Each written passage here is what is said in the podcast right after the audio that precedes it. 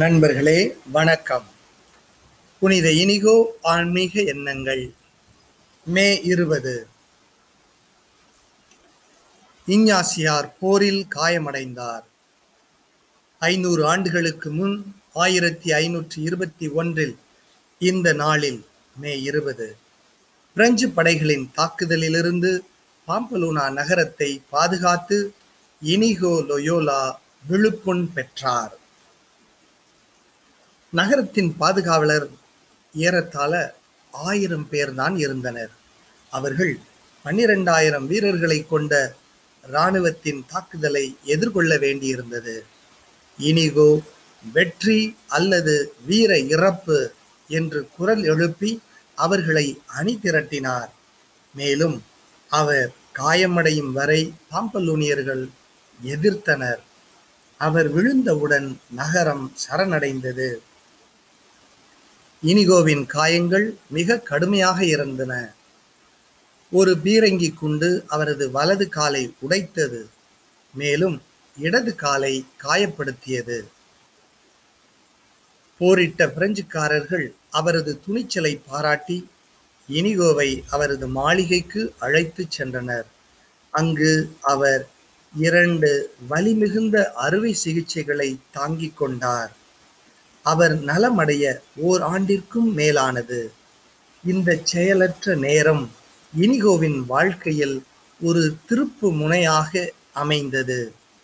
கடவுள் அவரது உள்ளத்தில் ஏற்படும் அசைவுகளின் வழியாக அவரை வழிநடத்தும் வழிகளை அவர் அறிந்து கொண்டார்.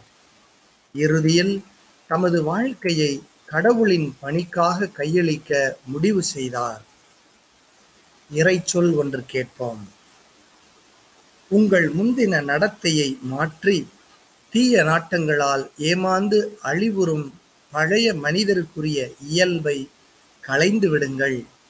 உங்கள் மனப்பாங்கு புதுப்பிக்கப்பட வேண்டும்.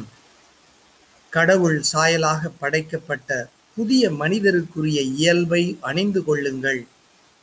அவ்வியல்பு உண்மையான நீதியிலும் தூய்மையிலும் வெளிப்படும். எபேசியர் நான்கு இருபத்தி இரண்டு இருபத்தி நான்கு கடவுளிடம் நீங்கள் கொண்டுள்ள உறவில் குறிப்பிடத்தக்க மாற்றத்தை எதிர்கொண்ட நேரத்தை நினைவு கூறுங்கள். அந்த நினைவுகளை மகிழ்ந்து சுவைக்க சிறிது நேரம் செலவிடுங்கள். அவைகளை பற்றி கடவுளிடம் பேசுங்கள்.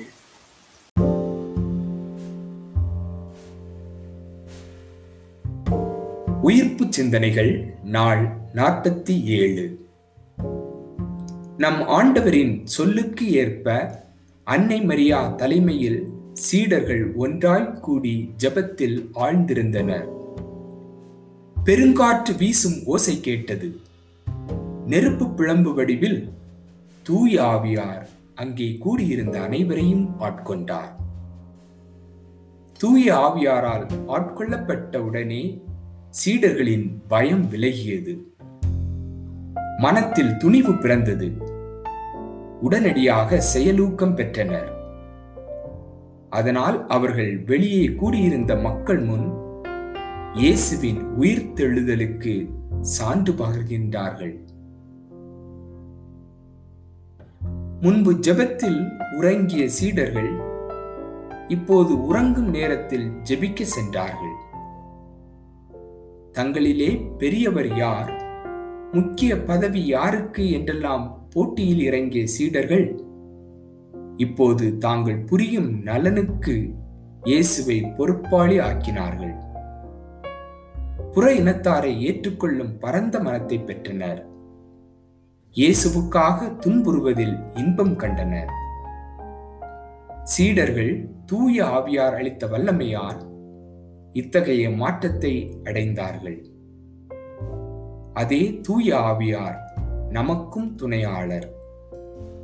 அவரது தூண்டுதலை ஏற்றால் நாமும் இத்தகைய மாற்றங்களை பெற இயலும்.